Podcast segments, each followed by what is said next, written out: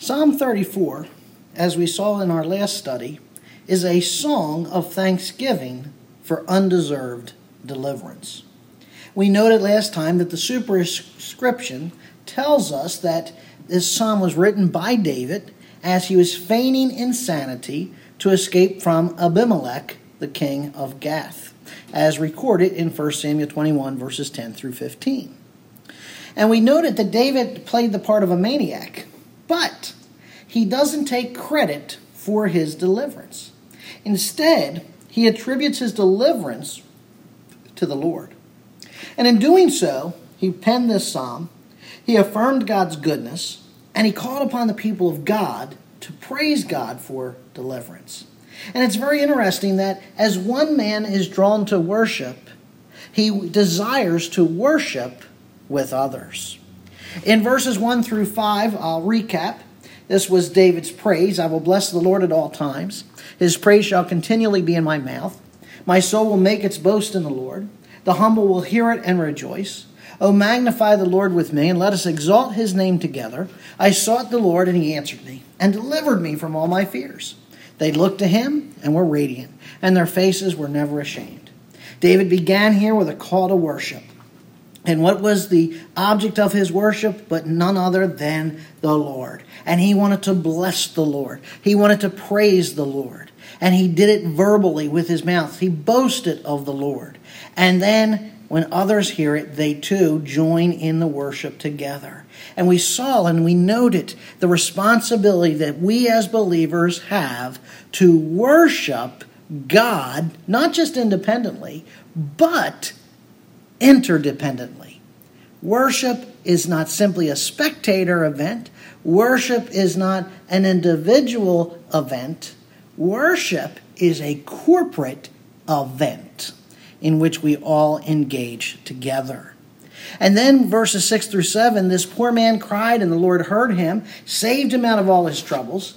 The angel of the Lord encamps around those who fear him and rescues them.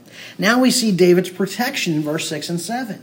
Notice again in verse 6, the poor man, that's David here, he cried, and what? The Lord heard him. God answers David's cry of distress with action. And that's how God always works. When his people cry out, God always responds with action. We noted uh, the angel of the Lord there was a pre uh, incarnate a theophany of Christ prior to his becoming uh, in or taking on human flesh. And we made some uh, connections there. We noted who it is that is delivered. It's those who fear the Lord, those who have a right reverence for God. Now, verses 8 to 10, we saw David's promise. So, we again, we have David's praise in verse 1 to 5, David's protection in verse 6 to 7, and God's promise here in verses 8 to 10. Taste and see that the Lord is good. How blessed is the man who takes refuge in him. O fear the Lord, you his saints, for to those who fear him there is no want. The young lions do lack and suffer hunger, but they who seek the Lord shall not be in want of any good thing. And we noted here that uh, uh, David is, when he says taste and see, he's, he's basically commanding us to test the Lord, test to see what he's all about. And you know what we find? God is good. He delivers us, he gifts us, he's good to us, and we are blessed. But we noted that this blessing comes from surrender and reverence to the living God. We want to pick up now with verses 11 to 16 and see David's perseverance. Again, he's writing this psalm, Psalm 34, as a song of thanksgiving for deliverance, uh, for God delivering him from the king of Gath, who was going to murder David. Verse 11 Come, you children, listen to me, and I will teach you the fear of the Lord. Who is the man who desires life and loves length of days that he may see good? Keep your tongue from evil and your lips from speaking deceit. Depart from evil and do good. Seek peace and pursue it. The eyes of the Lord are towards the righteous, and his ears are open to their cry. The face of the Lord is against evildoers, to cut off the memory of them from the earth. Now, it's David's intention in this psalm not just to worship the Lord, not just to witness his goodness, but to teach us to fear God. We're to worship the Lord, we're to witness the Lord's goodness, but we're also to fear him. And he adopts the style of instruction that was used by the court scribes of the ancient Near East. Notice he calls upon his children, his students, to gather and listen. Come, you children, listen to me. Okay, I'm the teacher and you're the, my pupils. I want you to gather together around me as your teacher and listen. This, this court style uh, approach that he's using was very common, uh, or made very common by Solomon. You know, Solomon often would call upon the people to gather, come, children, gather together, and I will instruct you in the ways of the Lord. Uh, we, we see the same, a similar style here. Perhaps Solomon may have even learned it from David. So, what we have here is wisdom teaching. And, you know, when we think about the Psalms, we often don't think of them as wisdom literature. We think of the Psalms as a songbook. Uh, but, you know, it's more than just a songbook, it's a theology book. You know, there's a lot of rich theology about who God is and what He does. Uh, but it's also a book of instruction, a book of wisdom. You know, we think of Proverbs as the book of wisdom, but the Psalms has just as much wisdom as Proverbs does. And so David drops some wisdom uh, upon those who have gathered around and, and are joining in worship with him. Notice he says, Come, you children. He's, he's in the place of the father instructing his children or the teacher instructing his pupil in what? The proper way of life. Now, the summons to be his children is not mocking them. He's not belittling them. Oh, you're just a bunch of children. You're acting like children. No, what he's the reason why he refers to them as children is because he wants them to accept his authority as their teacher. He wants them to submit to him because he's the one instructing them. And he wants them to be open and ready to learn.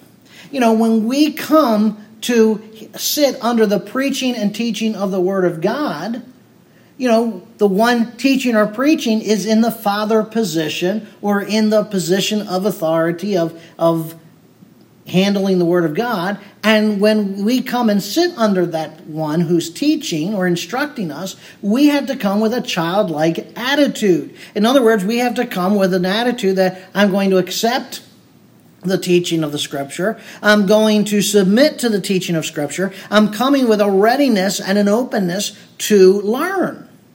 And so ask yourself when you come and sit under the preaching teaching of God's Word, is that your attitude? Do you come with an openness and a readiness to learn, or do you come already with your mind made up? There's nothing new I can learn, I know it all.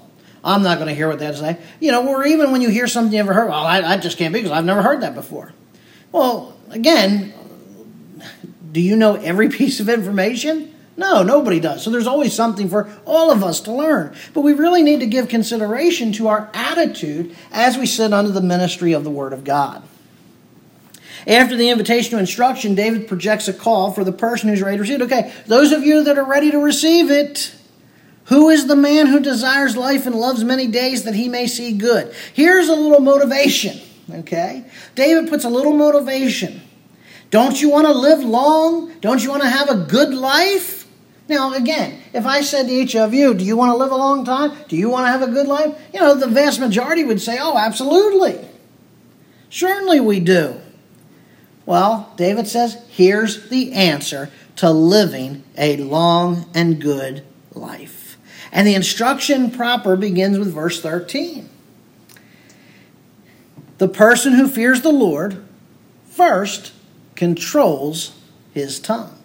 Proverbs 8:13, the fear of the Lord is to hate evil and a righteous man hates lying.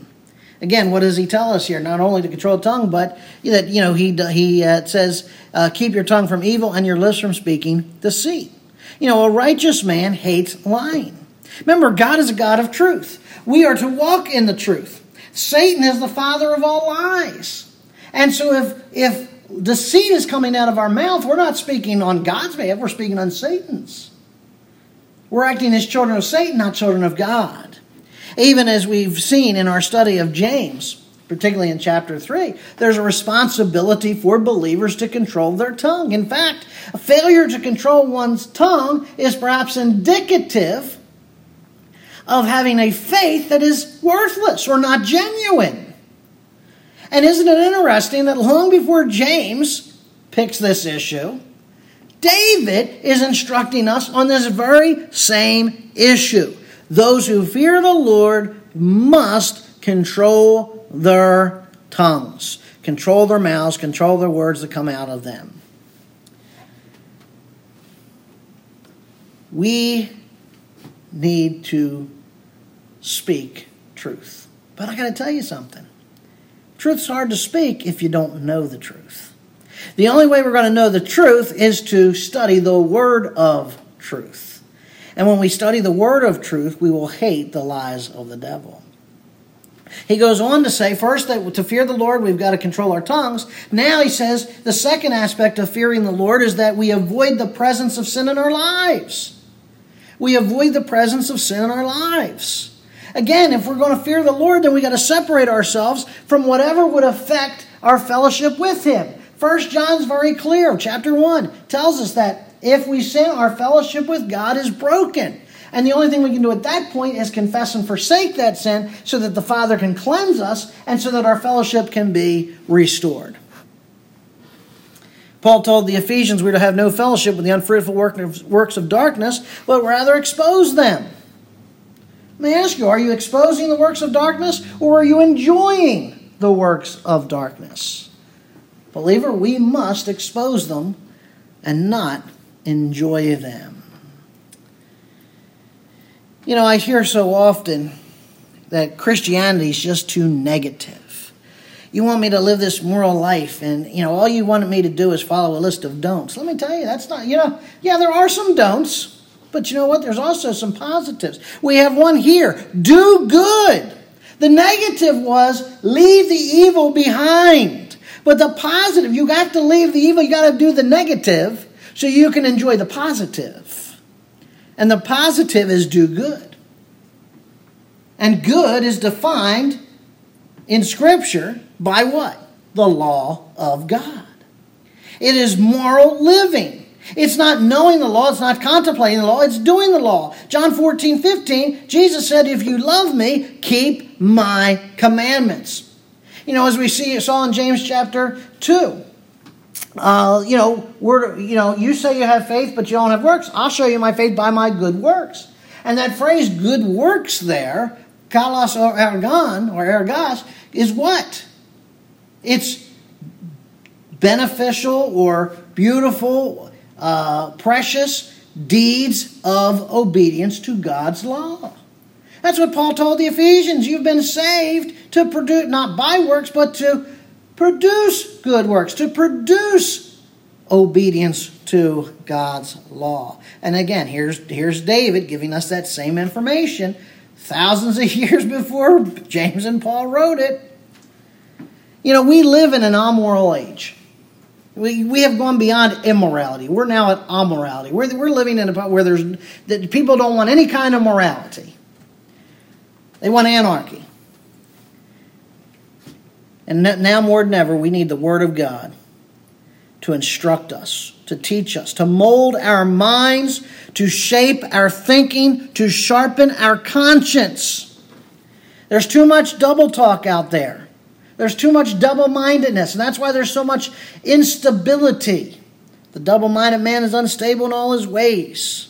You know, think about it this way the world talks about adultery and fornication as sexual freedom. No, call it what it is. It's adultery. No, it's sexual freedom. No, it's adultery. It's fornication. Oh, we're pro choice. We aborted the child. Well, they wouldn't even call it a child. We aborted the fetus. I realize fetus is a medically correct term. But they want to use the word aborted. Terminated. No, you murdered the unborn. And by the way, people are no longer selfish. Now we have self affirming or self realizing. You know, uh, you need to come to this uh, study and learn how to be how, how, how to speak what you want into existence. You need to be self realizing. You need to be self affirming. You know what's at the heart of all that nonsense? Selfishness. God tells us what is evil, He doesn't redefine it. He says selfishness is evil. He doesn't call it self affirmation or self realization. He says murder of children is evil. Oh, we call it pro choice and, and so on and so forth. We call it sexual freedom. God calls it adultery and fornication. And He tells us to Him that know what to do good and do it not, that is sin. I don't care what words you put on it, I don't care what label you slap on it. At the end of the day, God says if it's right or wrong. Well, how do I know? Look at His law. That's what the law's there for to help us to learn what is good, to help us to learn to fear the Lord, to learn the moral will of God, so that we can guard our tongue, so that we can guard our behavior and keep ourselves from evil, so that we may do the good work of God. I'll tell you, my friends, this call to do good is not simply a call to moral living, though it's very much so, but it's a call to kingdom living kingdom living. You see, kingdom living theology is a call to do the works of Jesus. It's to manifest his kingdom. It's to restore his order over a fallen, disordered creation as much as we can in obedience to him. Verse 14 tells us to seek peace and pursue it. What is peace? This is wholeness on a personal, social, political, and spiritual level. We're to look and we're to inquire. We're to pursue the wholeness in every dimension of life. We're to, you know, be at peace with all men as much as is possible. Can you say that's true of you? Or you, can it be said of you that you're someone who, who tries to be at peace? Listen, it's not easy, it's hard. Or are you somebody who just loves to keep things going, to keep stirring the pot, and stirring the pot, and stirring the pot? We're to seek peace and pursue peace. Remember, blessed are the peacemakers, they'll be called the sons of God. Christ Himself is our peace. He's, been, he's given us peace with God. He's put play peace in our heart. And yet, for, so, for some reason, so many quote unquote Christians, rather than pursue peace, rather than looking to reconcile or to pursue reconciliation, they're, they're happier enjoying their broken life, broken relationship, and living in a broken world.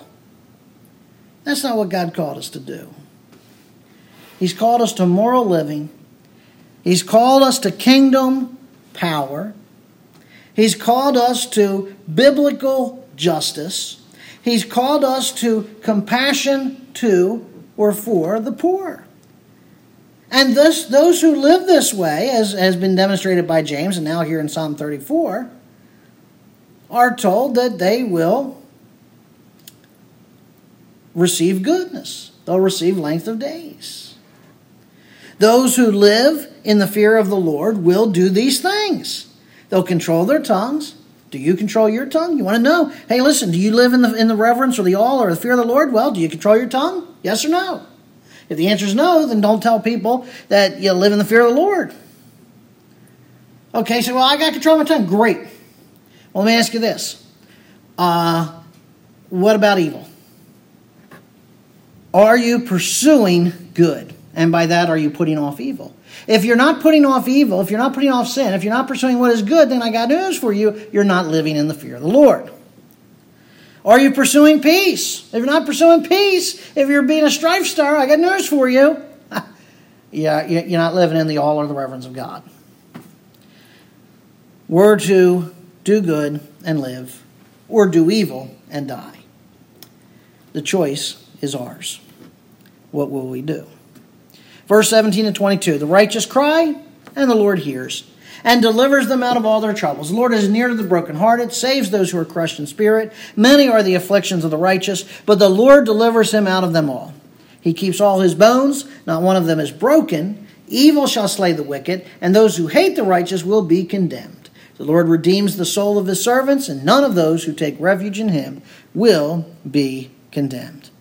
Now, he's promised the righteous person the presence of God, in, back in verse 15 and 16. But now David uh, promises answers to those prayers in verse 17 and 18. We have preservation.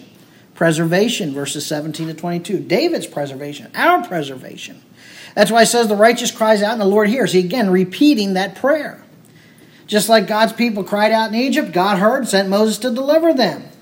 Likewise, throughout the gospel, Jesus responded to those who came to him and cried out to him for help, and he helped them, he healed them, he did whatever he could to alleviate their pain and suffering. And he does the same for our prayers. Many are the afflictions of the righteous, but the Lord delivers him out of them all. Now, God did not promise here a life of easiness, but he does promise us a life of deliverance. Sin infects us, sin affects us, sin afflicts us. Our flesh rebels. We must battle it continuously. Satan and the forces of evil harass us, and we must withstand them constantly. The world wants to tempt us, and we must continually flee those lusts. And death is knocking at our door at all times. But the Lord delivers us from all of them. He delivers us from the world, from the flesh, from the devil, and even from death. You say, how's he do that? First of all, he forgave your sins. Second, he crucified your flesh. And third, he arms us against the devil. Think about that. He forgave your sins. And he crucified your flesh. Your flesh doesn't have to be in control anymore. You don't have to serve your flesh. You have the capacity, you have the power to say no and to flee because he will deliver you from that. He goes, uh, so there's three so far forgive sin, crucifies flesh, arms against Satan. He also delivers us from the world. He's delivered us from the world. And he's also promised us resurrection from the dead. So we have promises of victory. But notice we also have the promise of protection in the present. We're going to have spiritual victory in the future, but we're going to have protection in the present. Now, this is a concrete guarantee of God's care. But don't assume this means that you're never going to fracture a bone in your body, or that you're never going to get sick, or that you're never going to get hurt. Don't take the scripture out of its context. Don't force the scripture to say something it doesn't. Because what really is what we really have here in verse 20, this promise of physical protection is really prophetic. The hope for the righteous who are delivered and protected is fulfilled in Christ. Because on the cross not one of his bones were broken. This specific promise here in verse 20 was fulfilled in Jesus in John 19:36. He was afflicted and at the same time protected. That's the work of redemption. And he did it so that we too could be delivered. Verse 21 pronounces the Lord's judgment evil shall slay the wicked. Now, the wicked basically here, it means they're going to be caught in their own traps. They're going, they're going to be taken down by their own doing. Because it's God, not evil, that has the last word. Okay? Their own evil. They did it to themselves. God's going to sit back and laugh. But someday these goats are going to go into everlasting punishment. But the Lord redeems the soul of his servant. He's going to cut the evil off, he's going to cut the wicked off, but he's going to deliver the lives of those who have submitted to him. The fulfillment of this promise is found in the very words of Christ in John 17, verse 24. Father, I desire that they also whom you gave me may be with me. Where I am, they may behold my glory which you have given me, for you loved me before the foundation of the world. David uses a negative to state the same thing in contrasting terms. None of those who trust in him shall be condemned. Isn't that precious? If we're in Christ. If you're in Christ, you're not going to be condemned. Romans 8, verse 1. Therefore, if any man be in Christ, he's a new creature. Guess what? He's not condemned. There is no condemnation for those who are in Christ. Right here in Psalm 34, we have the gospel. Those who have faith in him will not be condemned. Is your faith in him? Then, child of God, go forth rejoicing knowing there is no more condemnation and deliverance is on its way. And let's give thanks for the deliverance that we've been given. Father God in heaven, we thank and praise you, Lord, for the great deliverance that is ours in Christ. That you have delivered us from sin, you have delivered us from our flesh, you have delivered us from Satan, you've delivered us from the world, you're going to deliver us from death, Father. You're going to resurrect us gloriously into your presence. We're going to reign and rule with you forever. We're going to enjoy all the majesties of heaven. We have a great inheritance at our disposal. Father, help us not to be short sighted to forget those benefits. Father, even more, I pray that we might reverence you, that we might live in all of you, that we might have a right fear of you, and in doing so, Father, that we might control our tongues, that we might control our lives, that we would pursue good, seek good. That, Father, we would find ourselves doing those things that are pleasing to you and not to ourselves. Help us, Father, as your Spirit shows us areas in our life where we need help, where we need work. Do the work to make us more like your Son. We pray in your Son's precious and holy name.